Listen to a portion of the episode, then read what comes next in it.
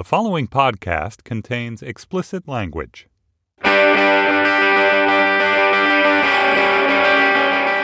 From New York City, this is Lexicon Valley, a podcast about language. I'm John McWhorter, and today I'm afraid I'm going to make a lot of you mad. Strunk and White, yeah. The Elements of Style. It's that little book that's so popular. I'm sorry, but that book just isn't as godly as it may seem, and it's my responsibility as a linguist to let you know. Yes, I know your parents gave it to you when you went off to college. It's a neat size and makes a handy gift, and all of us love E.B. White, especially because there's something ineffably magic about Charlotte's Web. I know, but really, at the end of the day, the mystique of Strunk and White is basically just that it's popular. You know what? So was Baywatch. And as with Baywatch, much of Strunk and White was of its time, but it's been superseded now. And much of Strunk and White is just wrong, as like with Baywatch. Here's a good quote on Strunk and White from linguist Geoff Pullum. He really has been railing against Strunk and White for a very long time, and he does it better than I ever could. At one point, he said, It's sad. Several generations of college students learn their grammar from the uninformed bossiness of Strunk and White.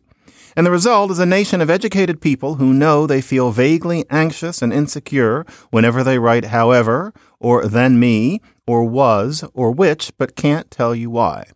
The land of the free in the grip of the elements of style. It's things like that little book and the teachings behind it that are responsible for cute little moments like this in a song from, oh, this is something really unusual that I'm going to do in this episode. I'm going to play some things from Broadway musicals. So this is from Guys and Dolls. This is Marry the Man Today. And for those of you who have seen Guys and Dolls or been in it, like me, I'm just going to leave it hanging what part I played. There is this part in the Marry the Man Today lyric. Listen to this. Now, doesn't that kind of apply to you and I? You and me? Whatever. So we're talking about why somebody would even say you and I in that situation rather than you and me. There's a whole regime, and that sweet little Strunk and White book has a lot to do with promulgating a lot of really questionable ideas. Now, like everything, or almost everything, it has its good points. It, it really does. There are things you can learn from Strunk and White about how to write more effectively or just more neatly, more aesthetically, which anybody might want to know. And so, for example, you might write, his speech was marked by disagreement and scorn for his opponent's position not great. It would be better to say his speech was marked by disagreement with and scorn for his opponent's position. Sure, you'll you'll learn that in Strunk and White. Or the French, the Italians, Spanish, and Portuguese. Clumsy. Better. The French, the Italians, the Spanish, and the Portuguese. Sure, you get a lot of that. Or even a standard complaint against Strunk and White among those who complain about it is that it rules out using the passive and instead just says use the active voice. But that's actually not exactly true of the text itself. What Strunk and White says is that you shouldn't write sentences like, My first visit to Boston will always be remembered by me, or At dawn, the crowing of a rooster could be heard. But the thing is, almost nobody would write sentences like that. I don't think that any of us think that something like at dawn the crowing of a rooster could be heard is a good sentence. And Strunk and White is okay with something like the dramatists of the restoration are little esteemed today. That's fine. That's the passive and nobody would call that a bad sentence and they don't either.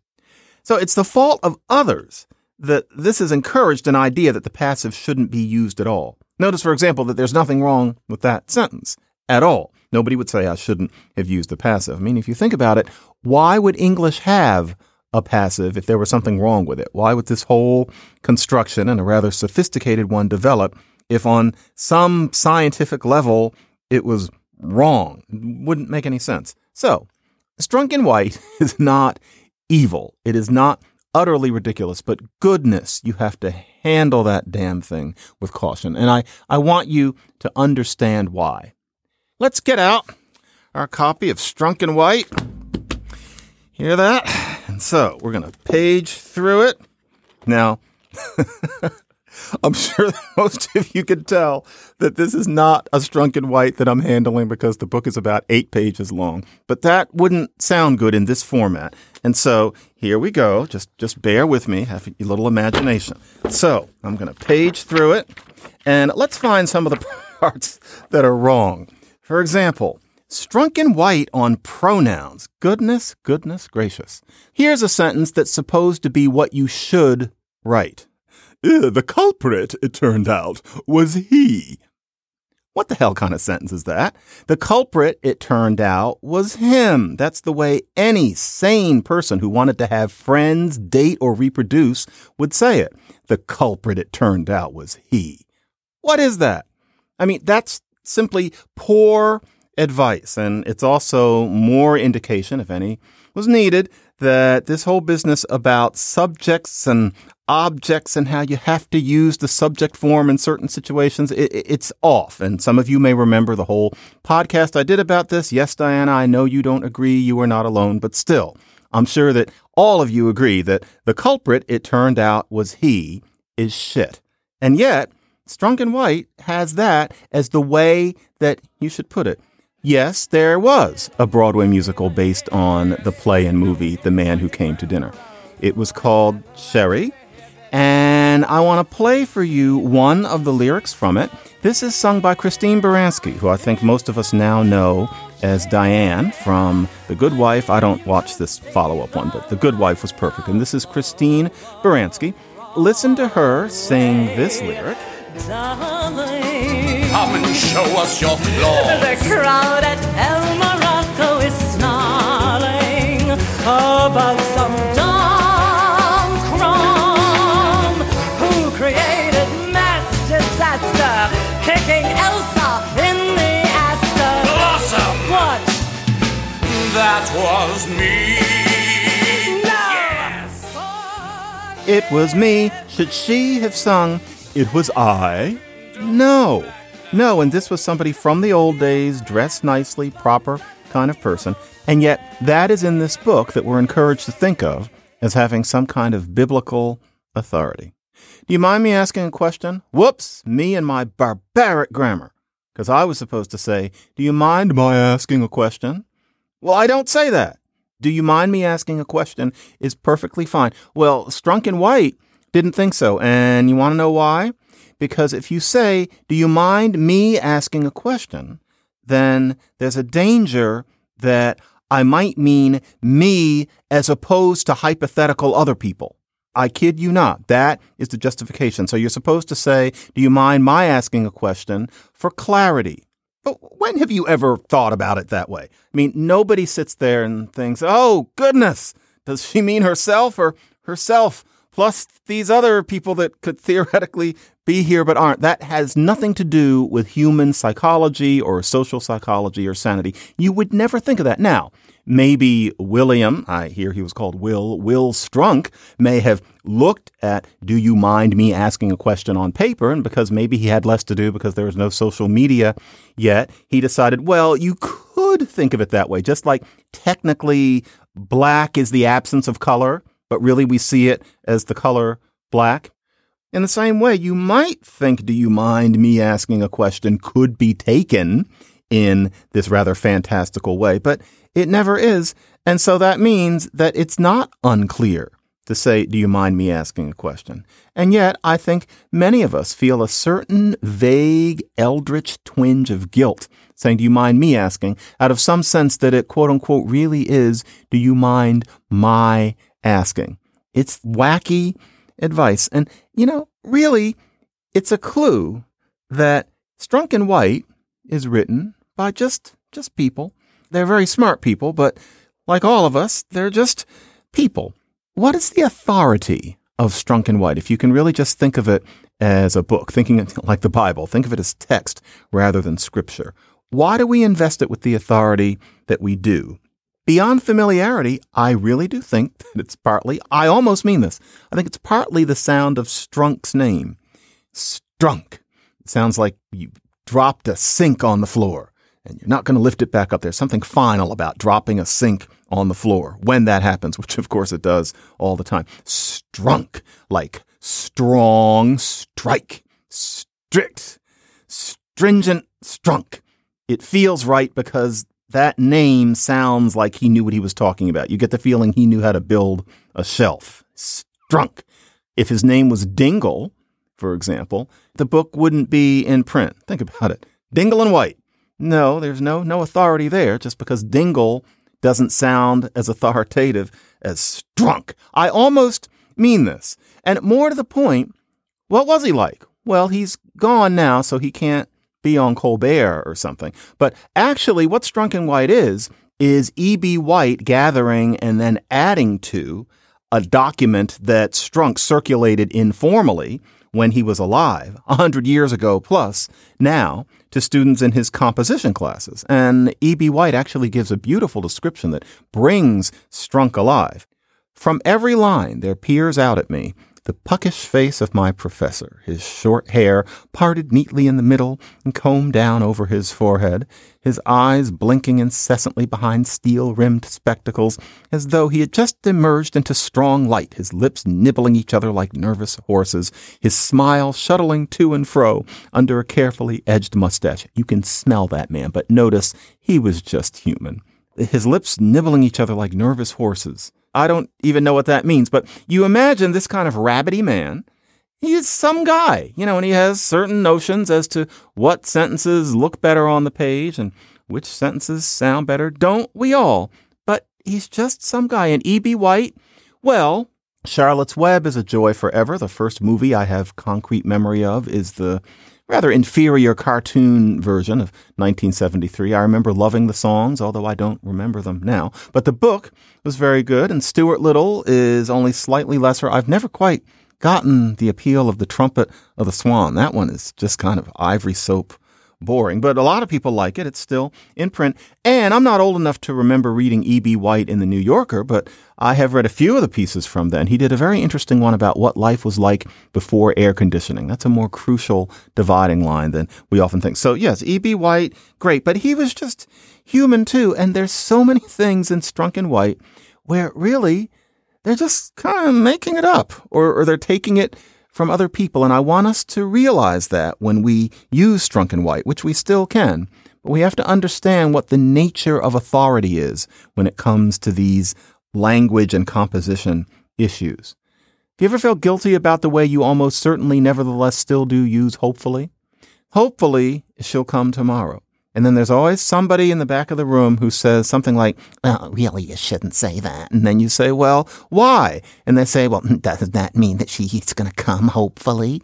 And, you know, there's nothing that you can really say back. But no, that's another one of those black is the absence of light things. It means that we hope she'll come tomorrow, not that she's going to arrive glowing with some sort of expectation. Hopefully, these are sentential adverbs. It's just the way any language works. It doesn't mean she's going to come in a state of hope. Because if it did, then how about she's certainly going to come tomorrow? How about that? Now, nobody in the back of the room says, Does that mean that she's going to come very much assured of herself? Nobody says that because nobody really happened to think of it. Hopefully, got singled out like that kid in sixth grade who all of a sudden everybody stopped liking, and no, that was not me. Same thing though with supposedly. Well, she supposedly is going to come tomorrow. Does that mean that she's going to come in, I don't even know what it would mean, a hypothetical fashion or something like that? No. Well, that means that the whole hopefully business is just a, a kind of a myth. It's something that somebody who probably had an awful lot of money and therefore didn't have to work came up with because they had a little too much spare time. And now here we still are beating ourselves up over that instead of the impending disappearance of bats and bees. That's a problem, not hopefully. Or the candidate hosted a dinner for 50 of her workers. The meeting was chaired by Mr. Oglethorpe. Those were two sentences of English. You know what? Strunk and White doesn't like them, considers those sentences suspect. So, what's wrong with the candidate hosted a dinner for 50 of her workers? Well, didn't you know that it's wrong to use host, a noun, as a verb? Apparently, that's suspect. Or the meeting was chaired by Mr. Oglethorpe. Well, chair, chairman, that's supposed to be a noun. How dare we have the gumption to use a noun as a verb? What's interesting is that Strunk and White says that people are doing it these days. And, you know, these days in that case is like 700 years ago. And today, people still say that people are making facts into a verb. I remember people saying that back in the 80s and being angry about it. 15 years ago, I knew somebody who didn't like that we're using structure as a verb. Why? Because it's supposed to be a noun. Okay, but now it's a verb. It's the way English has always worked. If you don't like facts and structure, and if 700 years ago you didn't like host and chair, and remember, it wasn't 700 years ago, it was just in the early 20th century. If you didn't like it, that means that you don't like view, you don't like silence, you don't like worship, and you don't like copy, because all four of those began as nouns and then came to be used as verbs. And nobody had a thing to say about it because people had to work harder in the past, I guess. But now we're often told that it's wrong for a noun to change into a verb. And I'm not sure why, because we love mutability and flexibility and creativity and think different and all of this. But let a noun jump into the verb cage and somehow all of a sudden it's like somebody who doesn't want somebody in their swimming pool or something like that. I think we might want to let that go. And, to the extent that we have, we can't swallow it in Strunk and White. Here's another one, and this one you've got to really be careful of. There's nothing sadder than watching somebody write something beautiful, thinking that it isn't beautiful because of having internalized Strunk and White's idea that we must omit needless words. Omit needless words, so keep it short. Now, there's some sense to it, but that can very easily be taken too far. So, for example, here is a sentence that supposedly is not as graceful as what it could be. The fact that few people know ancient Greek anymore makes it essential that engageable translations of Homer be always available to the general public. Sounds good to me. Read it again. The fact that few people know ancient Greek anymore makes it essential that engageable translations of Homer be always available to the general public. Well, no, according to Strunk and White, that's no good because it should be most people's ignorance of ancient Greek makes it essential that engageable because that's shorter. So, not the fact that few people know, but most people's ignorance. But you notice that the problem here is that there's a bit of a tin ear to the nuances of words. So, few people know ancient Greek anymore. There's no value judgment involved. People's ignorance of ancient Greek. Well, technically, if you go by the dictionary definition of ignorance, you can say that ignorance and not knowing are the same thing. But no, there's a, there's a judgment implied in ignorance. And so most people's ignorance of ancient Greek makes it essential, implies that there's something wrong with the fact that education these days does not generally include having to wade our way through ancient Greek. And I think few of us think that education should go back to that. And even if we don't have any feelings about it, ignorance is just too pungent a word in this case. In the same way, the fact that he failed, blah, blah, blah, blah, blah, blah. Now you could shorten to his failure meant that blah, blah, blah, but notice failure. Failure's too mean. Failure is, is Willy Loman. Failure is being in your 50s and wondering whether you've hit the top. Failure. That's different from the fact that he failed just that one day. So many things like this, the, the pairs that you can come up with. So she gave him a kiss. She kissed him. Now, she kissed him is shorter, but think about the difference.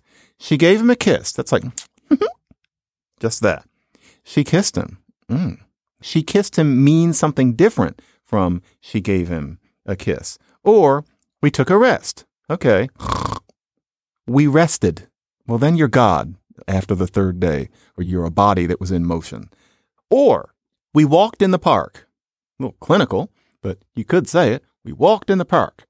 It's almost like you're trying to avoid saying what you are doing, but we walked in the park. He took a walk in the park. That's real. There's a more drama in it. You're more interested. You wonder what he did in the park. He, ooh, that sounds a little odd, but you know what? Mike, leave it in. So he walked in the park and then he took a walk in the park.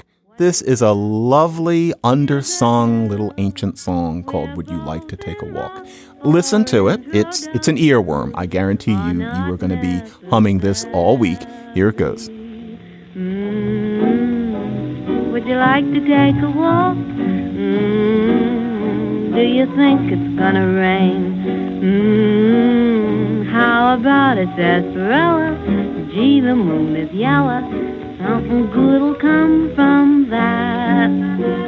Mm, Would that really have been better as just would you like to walk? No. Would you like to take a walk? Because it's it's flirty, it isn't pushy, it sounds like something you'd like to do, not just mechanically walking. Imagine, would you like to walk? That's not a good song. By the way, if you liked that voice, that was the wonderful Annette Hanshaw, and she sang in the late 20s and early 30s in that voice that sounds so approachable, so modern, so down to earth. For those of you who like old songs but don't like the way people sang 100 years ago, Annette Hanshaw is very handy. There are many collections of Annette Hanshaw at this point, and you can play it while you're cooking or while you're taking a bath. There's even a whole movie called Sita Sings the Blues, an interesting animated film accompanied by Annette Hanshaw recordings. It's really a trip. I recommend enjoying it with wine or something else.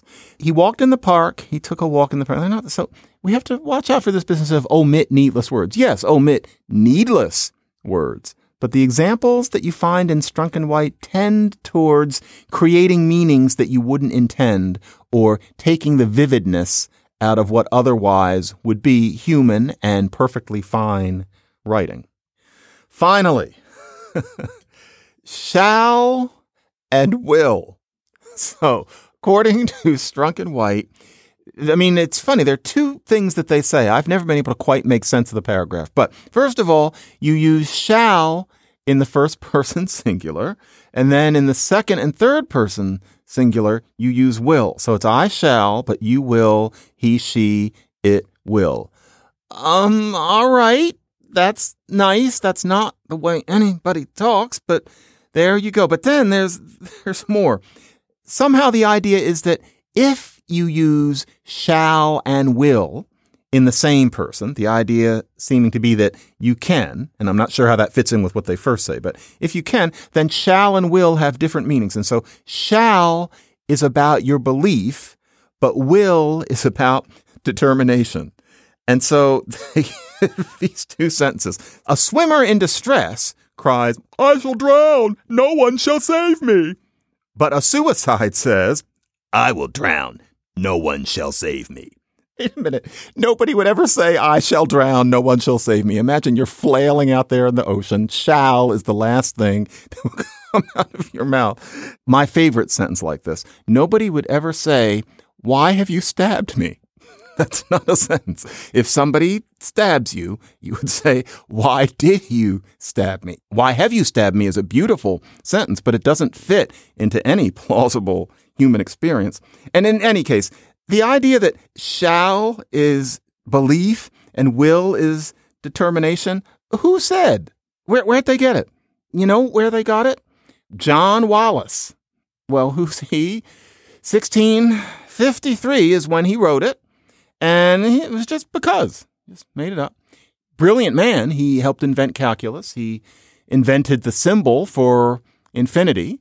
And then there was one week where his output dried up completely and he seemed to be less charismatic than he had been before. And upon examination, it turned out that the reason for that was that he was dead. And he stayed that way. John Wallis.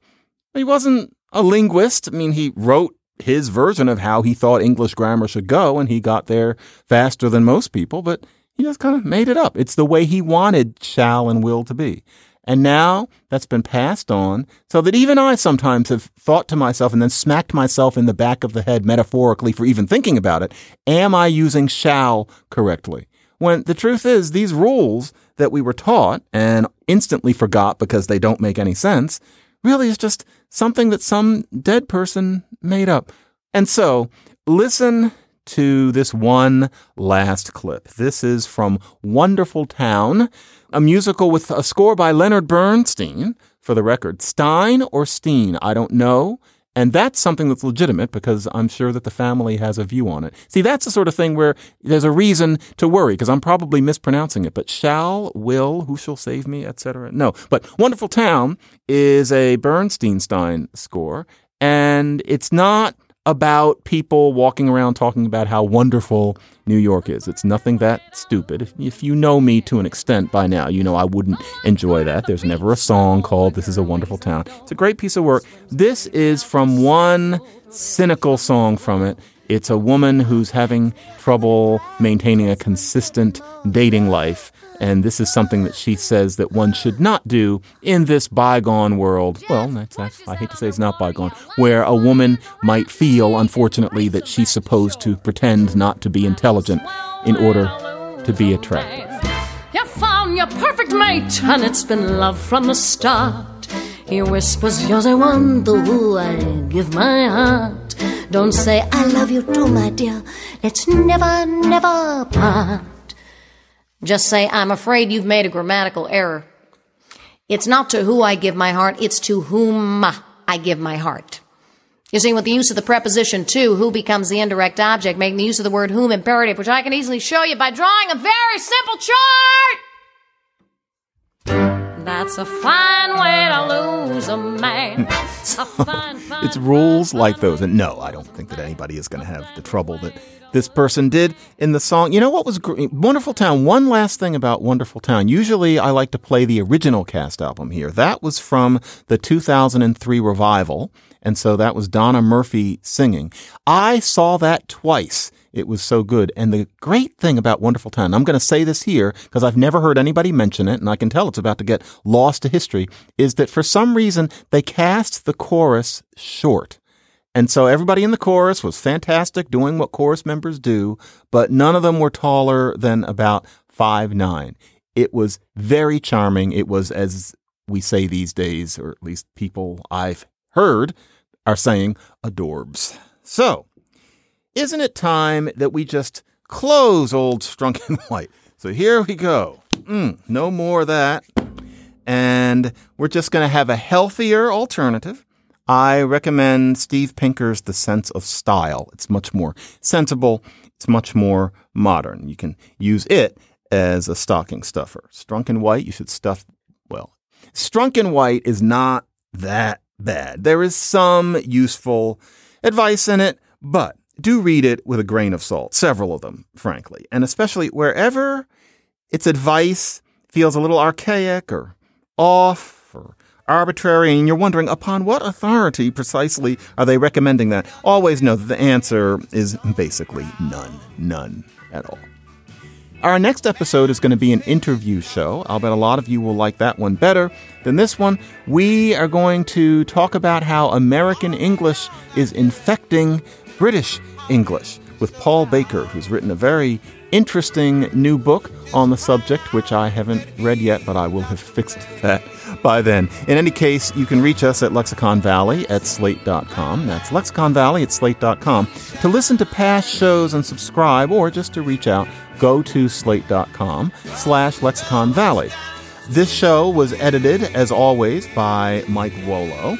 And for those of you who don't know who the host is, it is I. See? Any day